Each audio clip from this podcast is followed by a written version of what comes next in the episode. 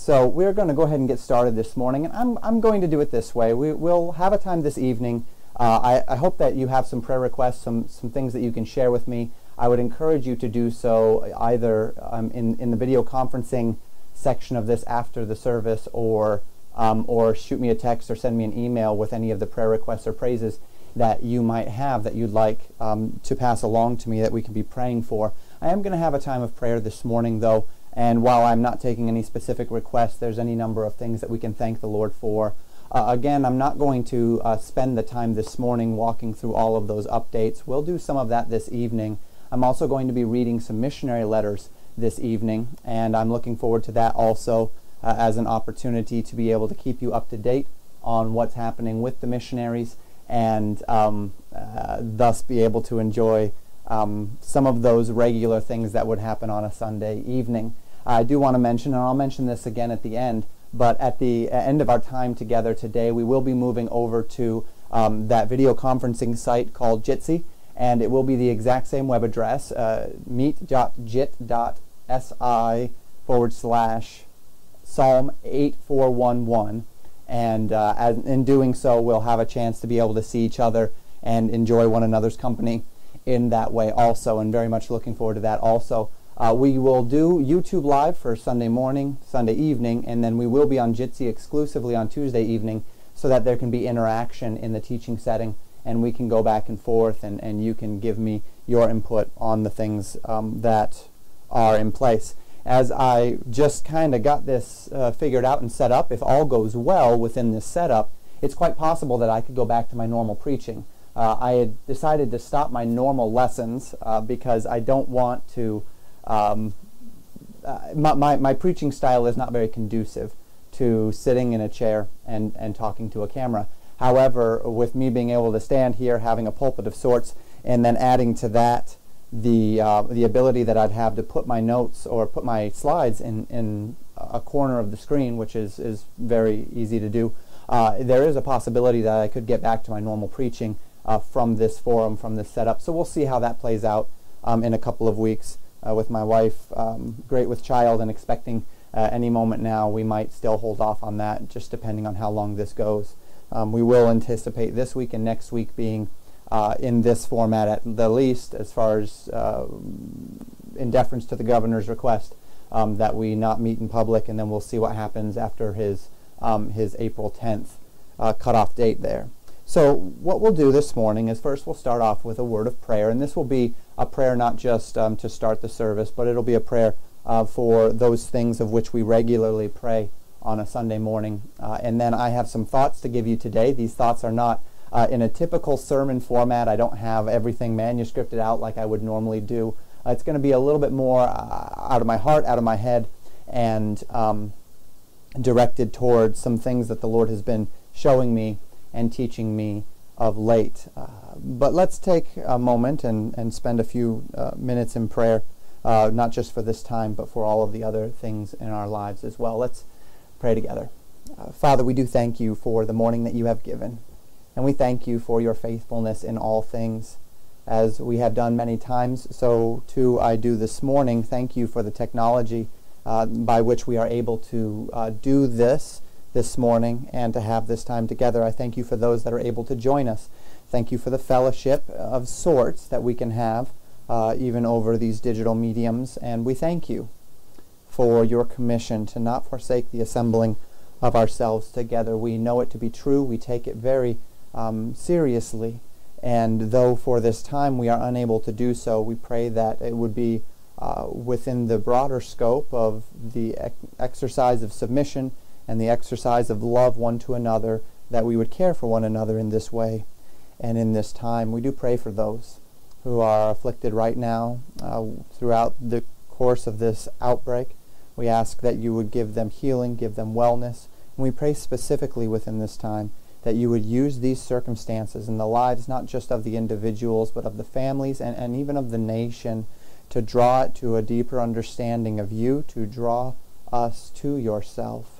Uh, Father, it, cannot but be said that much of the fear and much of the hopelessness and much of the uh, overreaction in some ways of this time is rooted in a, a society that, that has lost its bearings, that has lost its grounding in the confidence and the hope that is found in a life that is to come and in Jesus Christ.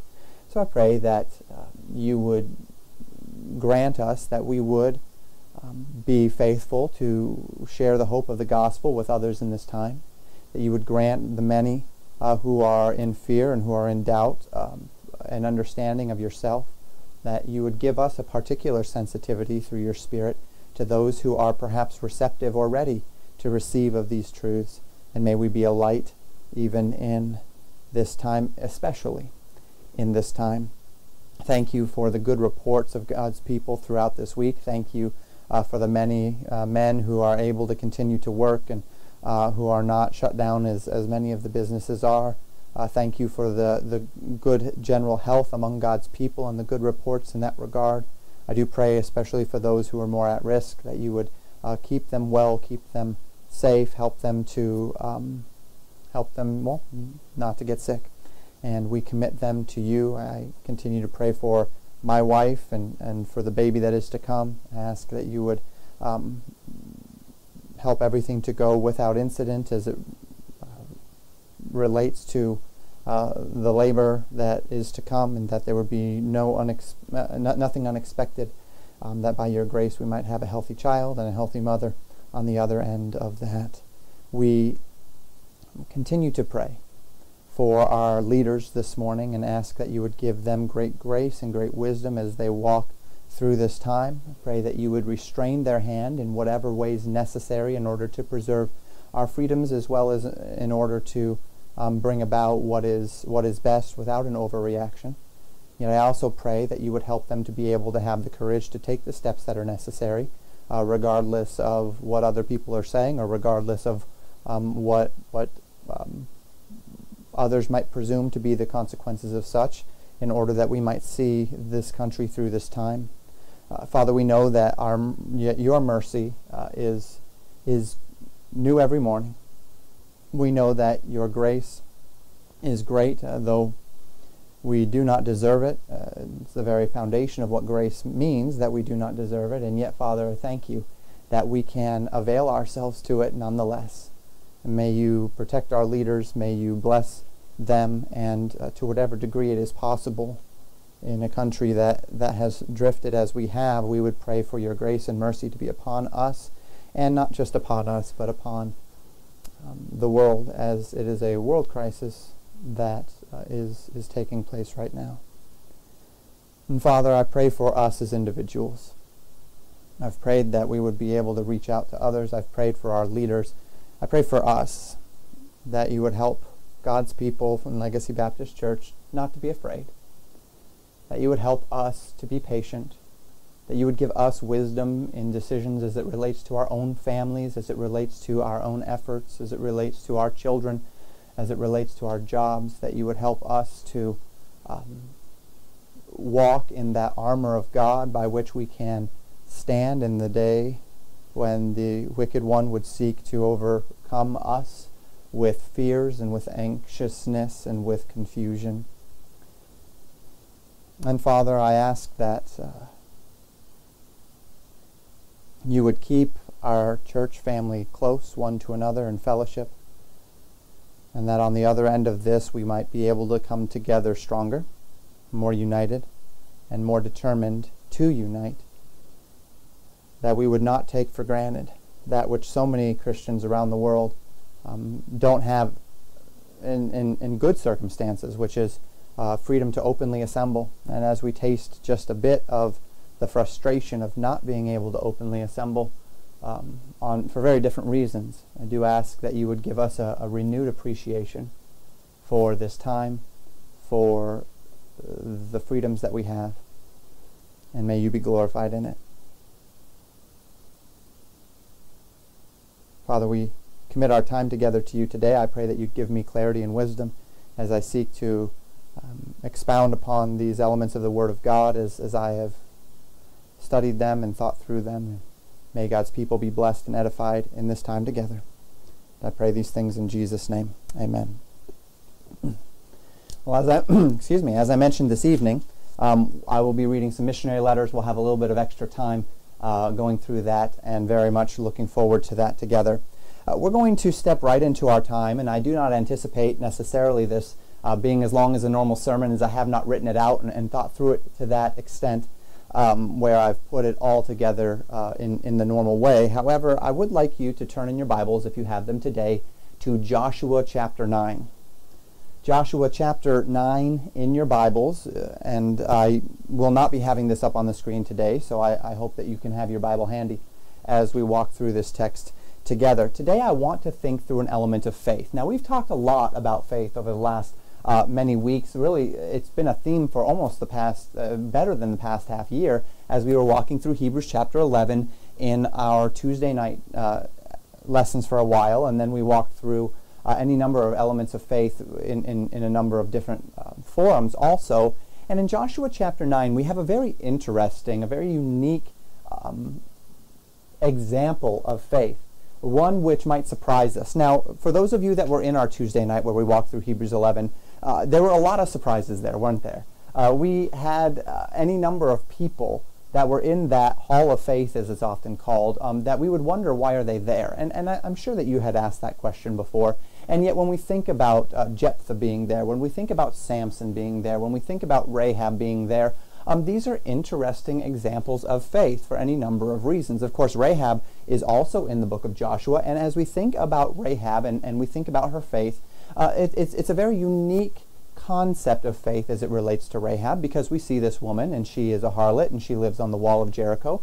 And in living on the wall of Jericho, she has this unique access, and then she hides these spies who were in the city, and, and the people of the city come looking for the spies, and she lies in order to hide them, says that they ran off, and then uh, she, in fact, is hiding them, and then she asks for mercy.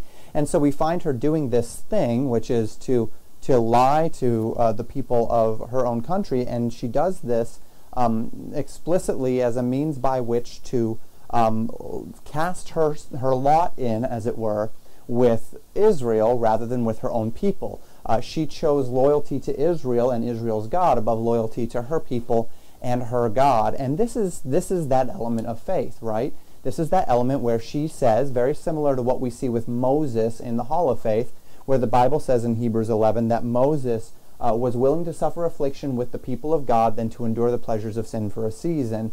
Uh, then uh, and this idea of, of, of uh, seeking unto all of the riches of Egypt. So he set aside the riches of Egypt in order that he might have um, the the association with God through the people of God. And we see a unique uh, and similar circumstance in Joshua chapter 9. Now let's remember, let's walk through a little bit of the element of what faith is. The Bible tells us in Hebrews chapter 11 verse 6 that without faith it is impossible to please God.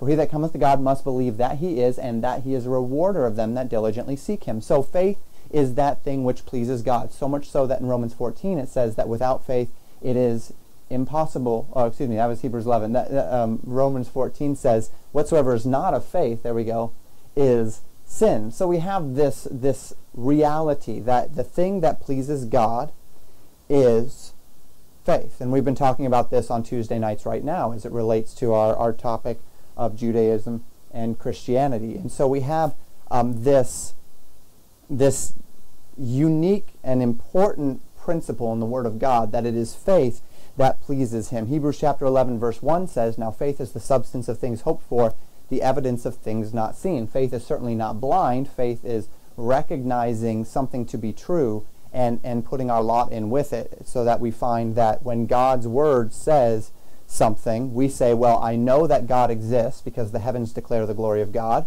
and that I know God existing, I have full confidence then that God has created me, that God has written the rules by which I operate, and in that God has written the rules in which I operate, I am going to fully trust that if God has revealed himself to me and he has given me the means by which um, to understand him, that I am going to fully trust it, even if it doesn't quite make sense. So that, as we talked about last Sunday morning, we would say that the things of the life that are to come are in fact more real in many ways than the things of this life that the things, the promises of God in the life that is to come is more tangible, more real than, than this, this stand that I'm holding here, than this book that I hold in my hands. uh, than the clothes that I'm wearing. I can feel these. I can I can touch these. I can I can see these things. They are they are they are before my eyes, and yet all of these things will pass away. Whereas the things of, of the spiritual, the things of the the the um, the heavenly are eternal. So they're they're around forever. They're not going away. Thus, they are in in in, in a manner of speaking, from a certain point of view, significantly more real than these things, than the things in my bank account, than than than my physical health in this life. Right. And so this is a faith proposition by which we see what is real and we see what is not real, and then we reach unto that which is real. And as we reach unto that which is real, that is exercising faith. It's not faith when I know that these things are real. It's faith when I reach unto those things. It's faith when I pursue those things. It's faith when I actually get in the boat, not when I see the boat, right? Not when, as we, we think of Noah's day, that, that's where that, that analogy would come from. Everybody knew that Noah had built an ark. Maybe some even, to one degree or another, knowing what Noah had said, uh, said, yep, Noah built that ark because he says that there's a flood coming. But the only ones that had faith were Noah and his wife and his sons and their wives who got into the boat, right? Uh, no matter what people knew, no matter what people said they believed, if they didn't get in the boat, they didn't have faith. And so faith is this, this, this, this appropriation of truth, which is why in James chapter 2, James says, without faith, uh, or that, that show me thy faith without thy works, and I will show thee my faith by my works. It's not that, that faith is a work in that sense, and it is not that I need to do works in order to have faith, but if I have faith, it is going to manifest itself in action because if I have faith, then I am invested in that thing. So when God says in Matthew chapter 6, Seek ye first the kingdom of God and his righteousness, and all these things shall be added unto you. I, I can know these things, I can say I believe these things, but when I do in fact seek the kingdom of God first and his righteousness first, that is when I know I have faith, and I know I have faith because it is manifesting itself in my priorities. It is manifesting itself in my works. And that brings us to what we find here in Joshua 9. And I'm going to end up reading the entire chapter here. And so I encourage you to listen or read along as I read the chapter. And then after I read this chapter, I want to try to think through some of the elements of what we're, what we're uh, um, presented with here because it really is a, a, unique and an interesting set of circumstances that we find here. Now, uh, to set the scene, of course, Joshua and the nation of Israel, they have entered into the land of Canaan after the 40 years of wandering. And do recall, they passed over the, the river Jordan. The Lord parted the river. They passed through the river Jordan to the other side, and then they were before Jericho. And that's where Rahab comes in, right? The spies go into Jericho. She hides them. They come out. They tell her that if she hangs a scarlet cord on her window, then anyone inside of her house will be spared when they take the city. They walk around the city um, uh, once per day. They do that for six days. On the seventh day, they walk around the city seven times. They yell, they shout, the walls fall down, they take the city. Then um, they move on to Ai, and they re- they they uh, fail to consult the Lord rather uh, before going and, and, taking Ai, and they, in their hubris, really. Um, decided they only needed a few thousand men to take it. So they send, I believe it was 3,000 men to take that city, and they are defeated. And it turns out that they were defeated um, because a man named Achan had taken from Jericho, which was supposed to be consecrated to the Lord, and he had taken some things for himself. He ends up getting stoned for such, um, and Israel realizes that they did not ask the Lord, they did not wait on the Lord, and thus they suffered some consequences. They end up taking Ai, and that brings us to the circumstances that we find here where now they are ready to move into the land and beginning, uh, begin to conquer the land in, in a more systematized way. And the Bible says in Joshua chapter 9, verse 1 And it came to pass when all the kings which were on this side of Jordan, on the, in the hills, and in the valleys, and in all the coasts of the great sea over against Lebanon, the Hittite, and the Amorite, and the Canaanite, and the Perizzite, and the Hivite, and the Jebusite heard thereof, that they gathered themselves together to fight with Joshua and with Israel with one accord. So we have all of the people of the land coming together and uh, uh, um, amassing their strength in order that they might together resist this army of Israel. Verse 3 And when the inhabitants of Gibeon heard that Joshua, what Joshua had done unto Jericho and to Ai, they did work wilily. That word meaning uh, with with trickery or, or deceptively, and went and made as if they had been ambassadors, and took old sacks upon their asses, and wine bottles old and rent, and bound up, and old shoes, and clouded upon their feet, and old garments upon them, and all the bread of their provision was dry and moldy. So they began to give the impression um, that, uh, from what we see here, um, that that they were um, from a, a long distance away. So they they got ambassadors as if they were coming from a long distance and had sent a, a group of people. And the Bible says that they, they took old sacks and they put upon their, their asses old sacks and wine bottles. And remember in the New Testament, uh, one of the things that confuses people or, or, that they, they don't think of as, as it relates to this, remember when Jesus talked about the old wine and the new wine and the rending of bottles, we see that same analogy here. And wine bottles, old and rent and bound up. Uh, they weren't, in fact, bottles like glass bottles or clay bottles that we would think of. Uh, they were they were wine skins, and so they would have a, a, a skin around the wine, and that would give uh, the opportunity for it to expand um, with the with the the fermentation process. However, um, when the skins were old, they would get brittle, they would get hard, and so um, they would actually rend, they would tear um, when as as the pressure built up within them. And so we see that there, where they'd gotten old wine skins uh, that were that were were um, uh, had already lived past their usefulness, and they they took them and they took their uh, old sacks, and, and in doing so, uh, they made the, gave the impression that they had been on a very long journey and had not for some time replenished their supplies. Uh, I don't exactly know how long it would take for a wineskin to get old and brittle, but the, the, the presumption would have been that they were from quite a distance away. And then, of course, they have old shoes that they put upon their feet, uh, old garments upon them, and then they took the bread and they, they took dry and moldy bread so that, again, it looked as if they had been on a very long journey and they were just at the very end of all of their supplies. Verse 6 And they went to Joshua unto the camp at Gilgal and said unto him, and to the men of Israel, We be come from a far country. Now therefore make ye a league with us. And the men of Israel said unto the Hivites, Peradventure ye dwell among us, and how shall we make a league with you? So uh, Israel does think of this contingency. We don't know these people. We don't know where they're from. Uh, the Bible calls them Hivites here, so this is one of the, the, the groups that was in the land um, that God said to destroy. And he said to utterly destroy all of the Hivites and the Perizzites and the Jebusites and such, right? So he said to utterly destroy them, and they say, well, what if you're what if you're one of us? Why? How can we make an agreement? Or not one of us. What if you're from this land? How can we make an agreement with you if you are from this land? And verse 8, the Bible says, And they said unto Joshua, We are thy servants. And Joshua said, Who are ye, and from whence come ye?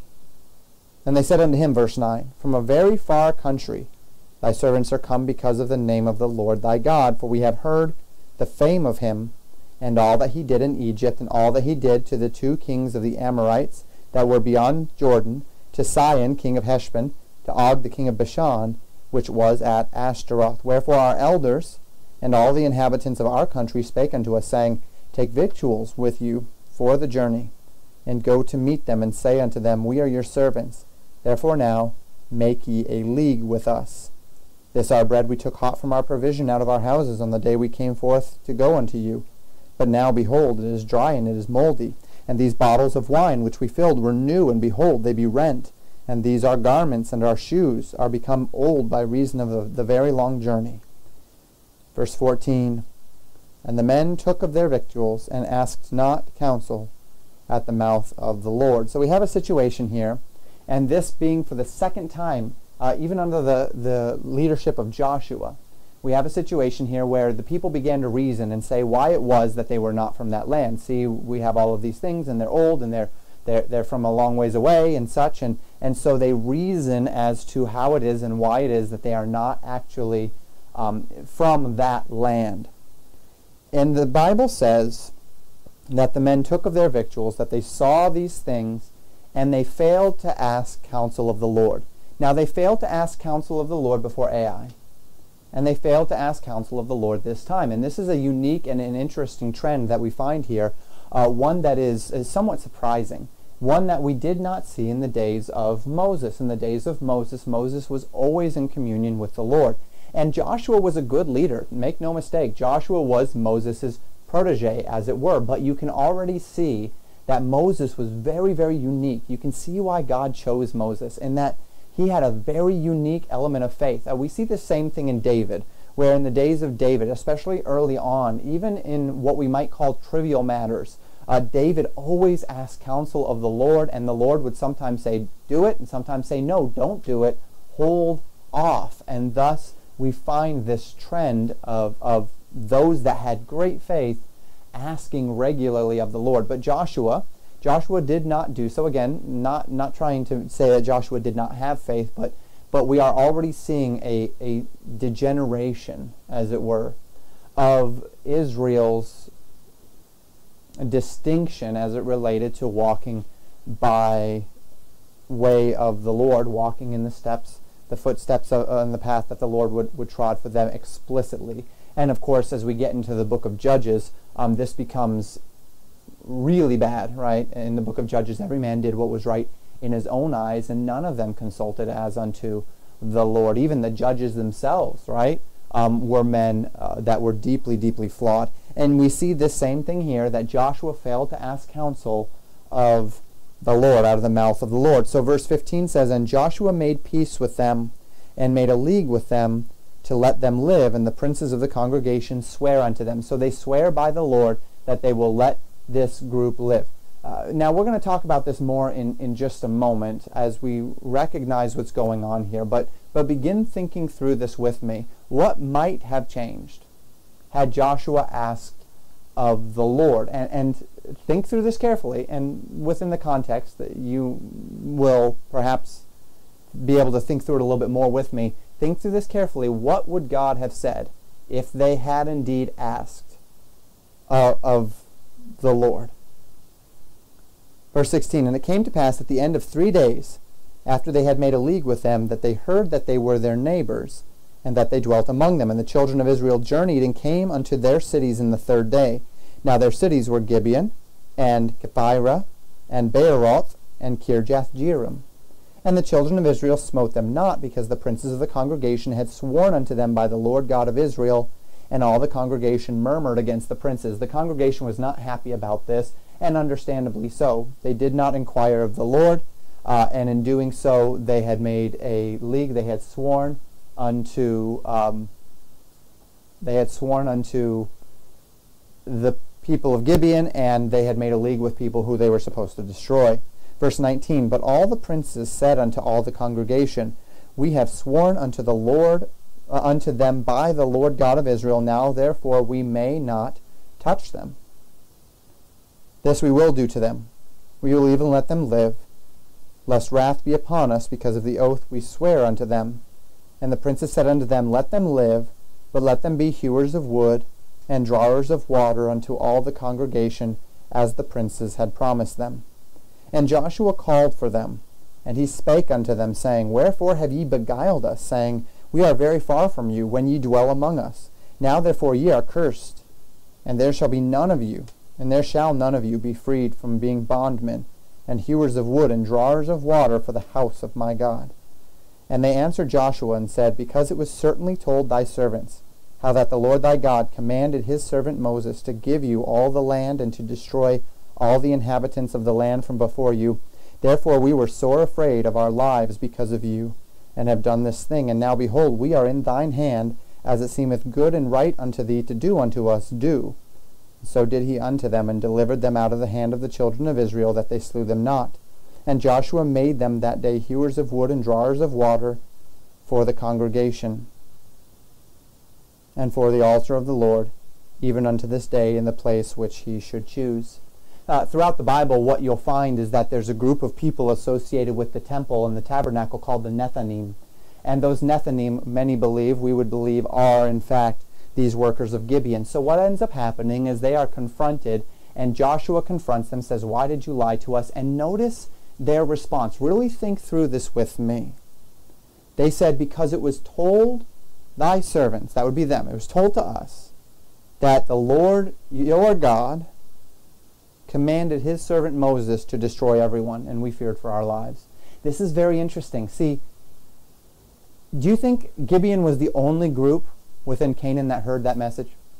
Was Gibeon the only group of people within Canaan that, that heard and understood that God had commanded to Moses to do this thing, and, and they had torn through the various kings of the Amorites, Og, king of Bashan, and that they were now at the cusp of Jordan, and then they crossed Jordan, and Jericho fell, and Ai fell. Were, were they the only ones that knew that? Absolutely not. All of those kings of the Amorites, and the Hittites, and the Jebusites, and the other Hivite kings, and the Perizzite kings, they knew that too. They had heard that too.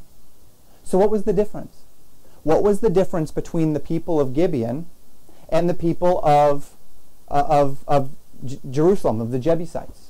Or of Adonizek, uh, Adon, Adonizedek, excuse me, who was the king of, of Jerusalem at the time?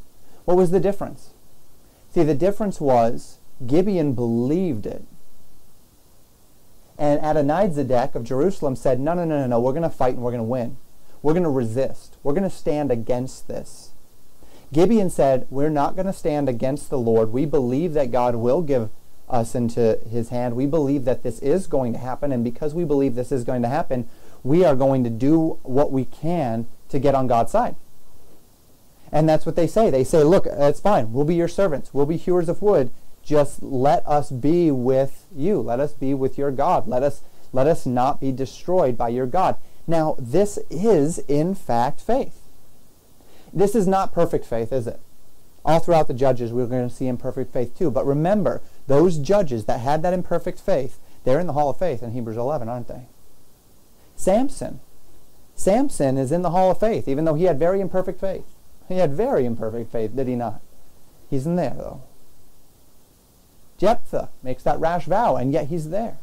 Barak, who wouldn't even go and do the job that God had told him to do unless Deborah goes with him, so that he even lost the credit for the battle. He's there in Hebrews 11. And you know what? The Gibeonites had faith. This reminds me of our memory verse for this month and last month. If you know the memory verse, why don't you say it with me as I quote it? Psalm 84, 10 and 11. For a day in thy courts is better than a thousand. I had rather be a doorkeeper in the house of my God than to dwell in the tents of wickedness.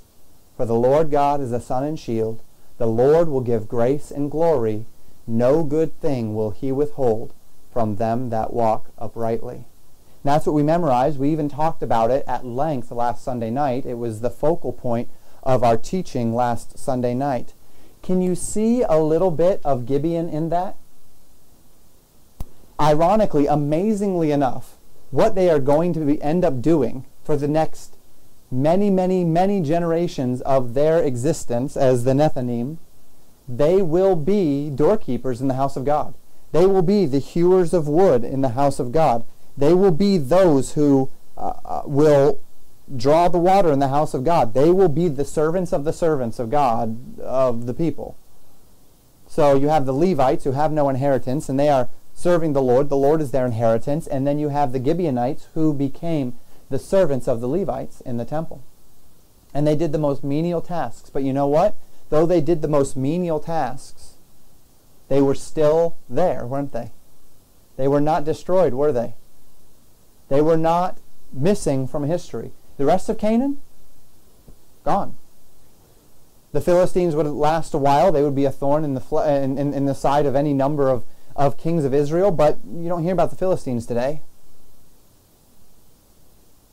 The various groups in the land, the Amorites and the Hittites and the Perizzites and the Jebusites, David would, would take care of the Jebusites in his day, but those Gibeonites,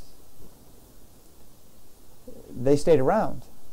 They served the Lord. They ministered in the temple. They're even found in Ezra and Nehemiah on the other side of the captivity they're still there. And that is because, though imperfect, they exercise faith. Now, as we think through that, let's go back for a moment and think about God. What would have happened if Joshua had asked the Lord in relation to Gibeon. See, Rahab was a harlot. She was a Canaanite. She lived in Jericho. God said, destroy everyone in Jericho, yet she exercised faith, and not only was she saved, but then she was added into the, the nation of Israel, and Rahab ended up, in fact, becoming a part of the lineage of Jesus Christ. Was it the great grandmother of David, right? And so Rahab uh, enters into the tribe of Judah and she becomes an integral part of the lineage through which Christ would be born David and Solomon and Christ and, and such. And so we have this instance where this woman had great faith, and her faith not only brought about a, a salvation of, of her physical life, but it also brought her into something much, much deeper on a very spiritual level. And the Gibeonites, they did the same thing. Now, had Israel inquired of the Lord, we don't know exactly what would have happened. But here's the thing we do know these Gibeonites exercised faith. I don't think the Lord would have said, No, destroy them. I think it may have been different for them. Whereas Rahab entered into the lineage of Jesus Christ, they uh, entered into uh, servitude for the rest of their days. There were some consequences for the lies and for the deceits uh, unto which they engaged, into which they engaged, and yet, faith nonetheless. Faith nonetheless. And this is again a lesson about the nature of faith. You know, you and I are imperfect creatures. And faith is an aspirational thing. We look at these men and women uh, of the Word of God, and we look at Abraham and Isaac and Jacob and Moses and, and, and Joshua and David and Jonathan and, and, and through to the prophets and through to the apostles and such, and we see this faith and, and, and we, we might get frustrated at ourselves. And it's very true and very right that we would always be seeking to grow, always be seeking to learn, always be seeking to increase that the, praying that prayer, Lord, increase my faith. Lord, help me to be faithful. But may I also encourage you? May I encourage you not to become discouraged and think that you have no faith simply because you're struggling in a certain area.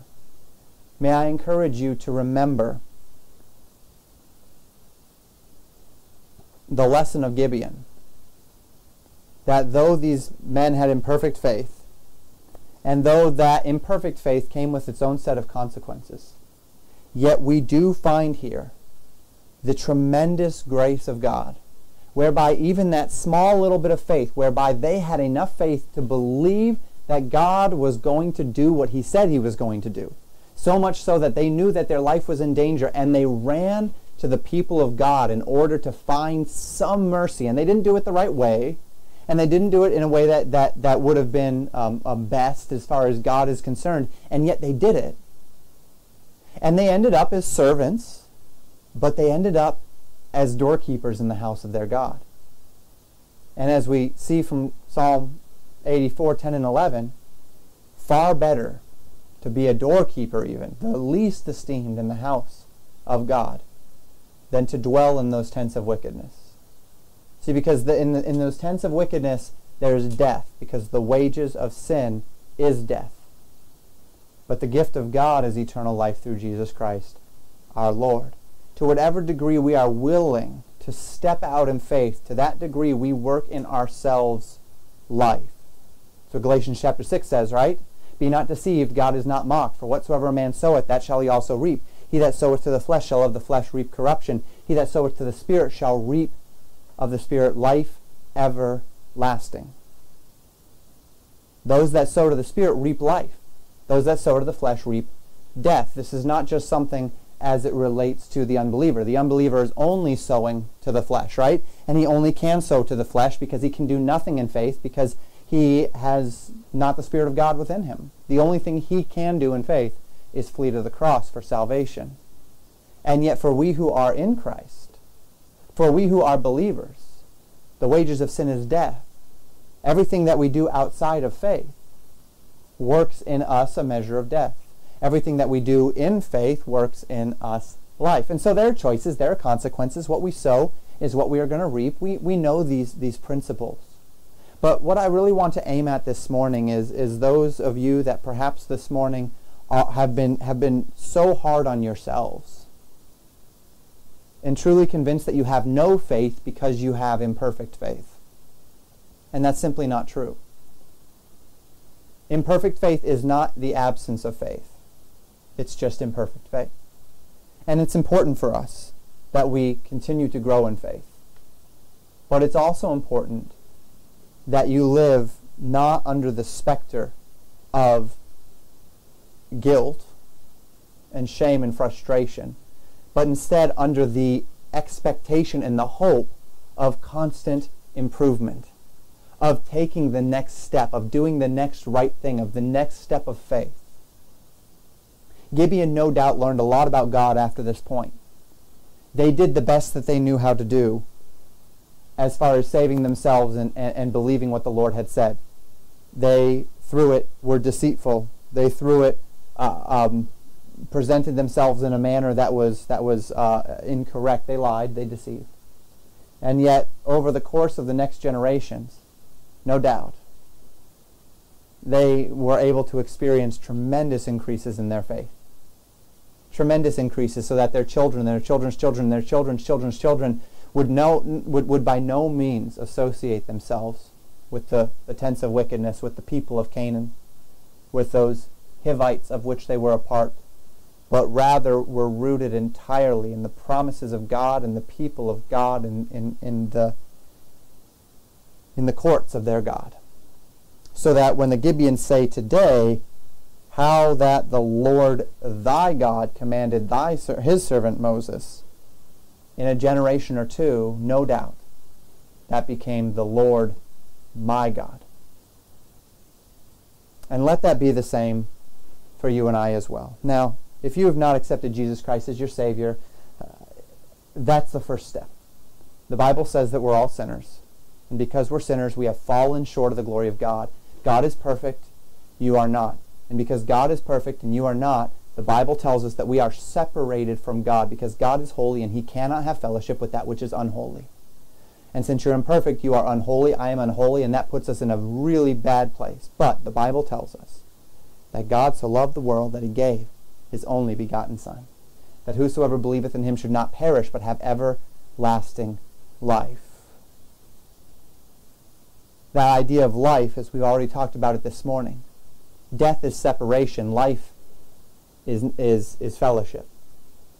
That those who have who place their full faith and trust in Jesus Christ, those who have enough faith to recognize that God has said, "Whosoever um, believe, he that believeth not is condemned already, because he hath not believed in the name of the only begotten Son of God," and believes that, and flees to the cross recognizing that he that believeth is not condemned, will be saved. And the Bible tells us this to be true. And if you have enough faith to believe that, if you have enough faith to get in that boat, to say, I am in, I'm trusting in Christ and Christ alone, to be for me what I cannot be for myself, to, to, to bring me into a relationship with God that I cannot bring myself into, you will be saved. And that's a little bit of faith. That's not a lot of faith. That's not the faith to commit every single aspect of your life to the Lord. Uh, in this life, it's not it's it's not the faith to say I'm going to to give of my first fruits to the Lord. It's not the it's not the faith to say I'm going to be in church every time uh, um, I can and these sorts of things. It's simply enough faith to recognize that Jesus has died on the cross for you and he was buried and he rose again the third day in victory over sin, in victory over death, in victory over the grave. You will be saved. But don't stop there. Keep growing appropriate Matthew chapter 6 verse 33. But seek ye first the kingdom of God and his righteousness, and all these things shall be added unto you. Appropriate unto yourself the principles of Ephesians chapter 4. Let no corrupt communication proceed out of thy mouth, but that which is good to the use of edifying. Let him that stole steal no more, but rather let him give, that he may have, that, uh, rather let him work, that he may give to him that hath need. But and be kind one to another, tenderhearted, forgiving one another, even as God for Christ's sake hath forgiven you. And you grow in grace, and you grow in faith, and you need to keep growing. But also don't be discouraged. thinking that just because you aren't where you want to be, that you aren't anywhere. That just because you aren't where you where you want to be, it, it means that you have no faith. Because that's simply not true. The Gibeonites did not have a lot of faith. They did not work out their faith in a way that, that was most appropriate, but they had it. And while the manner in which they worked it out did mean consequences, servitude in the house of God, they were there. They didn't die. They weren't destroyed with the rest of, of Canaan. Just as Rahab was not destroyed with the rest of Canaan. And finally, I'd like you to think about what this means about the God that you serve. Our God is a consuming fire. Our God is holy. Our God is angry at sin every day. But what pleases God? Faith pleases God. Without faith, it is impossible to please Him. But as it relates to those in Hebrews 11, as it relates to those that had faith, the Bible says, Wherefore God was not ashamed to be called their God. Remember that our God is a God of mercy. Remember that our God is a God of grace. Remember that God so loved the world that he gave his only begotten Son. Remember that Jesus said, I came not into the world to condemn the world, but that the world through him, Christ, might be saved. God desires you to live a life abundantly in him. He's made every provision for you to live that abundant life in him. Don't don't lose sight of that and don't take that for granted. You know, within this time it's a it's a time where, where we have perhaps been able to adjust our perspective on things. What we have, what we don't have, what we need, what we don't need. What's important to us and what isn't. Maybe some of you, I hope some of you, some of you that don't come to church as often, will start to reconsider that through this time. I hope that you'll start to realize just how important this fellowship is and how wonderful it is and, and the fact that we've lost it altogether uh, might give you a renewed desire to seek it out to its fullest extent. And yet, as we think through all of these things, and as we work through all of these things, and as we, we perhaps re, readjust our perspective in this time, we look at these two elements that God is holy and God is just and God has these high expectations, and we look at the fact that God has fulfilled those expectations in His Son Jesus Christ, and it calls us unto greater heights of faithfulness. It calls us to set aside those things of this life for the things of the life that is to come. It reminds us about how vulnerable we are, about how easy it is for all of the things of this life to just poof and be gone, about how quickly everything can change in this life, in the material things of this life. But do you know what doesn't change? Do you know who cannot change? God cannot change. The things that are of God are eternal to that end, though uh, the primary po- point of this time together was to encourage you um, unto not being discouraged by your faith, may I just remind you in this time as well that every provision is made for you to have that kind of faith that you would desire. That to whatever degree you will count him faithful, he that does not change, he that cannot change, you will find from him life. And may God help us to be that kind of people, to be a people determined that we would walk by faith and not by sight. Let's close in prayer. Father, thank you for your word. Thank you for the truths of it.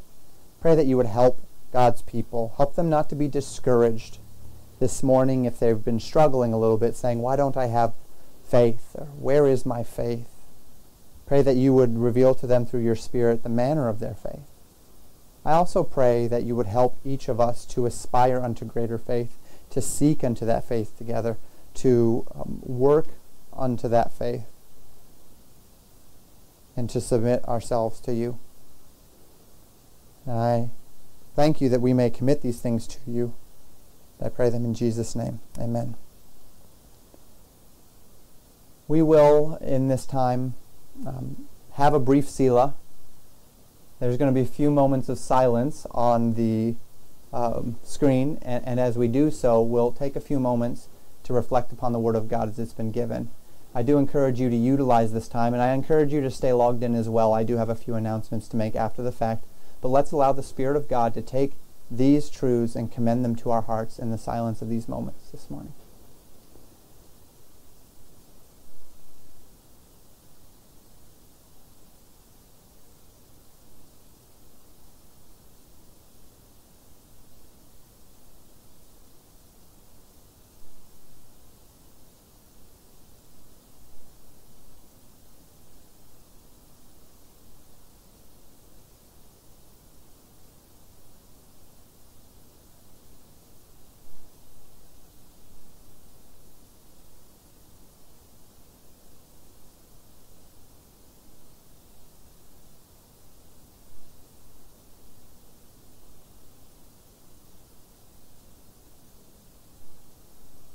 Amen. A couple of announcements as we close. A reminder that just after this time, it's almost 11 o'clock, we're going to go ahead and move over to that service, Jitsi. And the link should be in the description. If you'd like to just click on that link, it will take you right to it. It's a video messaging service, so it would have the ability to have the cameras on and the audio on, and we'll have a time of fellowship where we can chat one with another. Uh, this evening we will have another service, and that service is going to begin at 6 p.m. And um, a reminder to you as it relates to that service that um, uh, we'll, it will be on YouTube Live again, so it'll be very similar to this one. I'd encourage you to be there. Um, this evening I'm going to begin giving you some of my thoughts as it relates to these elements of what's going on uh, in the world and, and the scriptures. Um, and I'd like to, to say some things as it relates to, obviously, in this time, there's a lot of stuff going on prophetically, uh, or pe people talking about prophecies and whatever else. And I'd like to just address that a, a little bit today and, and, and, give you some other thoughts. Uh, not so much about how others are responding, but only what's been, what's been bouncing through my head and, and um, in my heart in this time. So we're going to do that together this evening. And then, of course, Tuesday night at 7, we'll have our normal fellowship.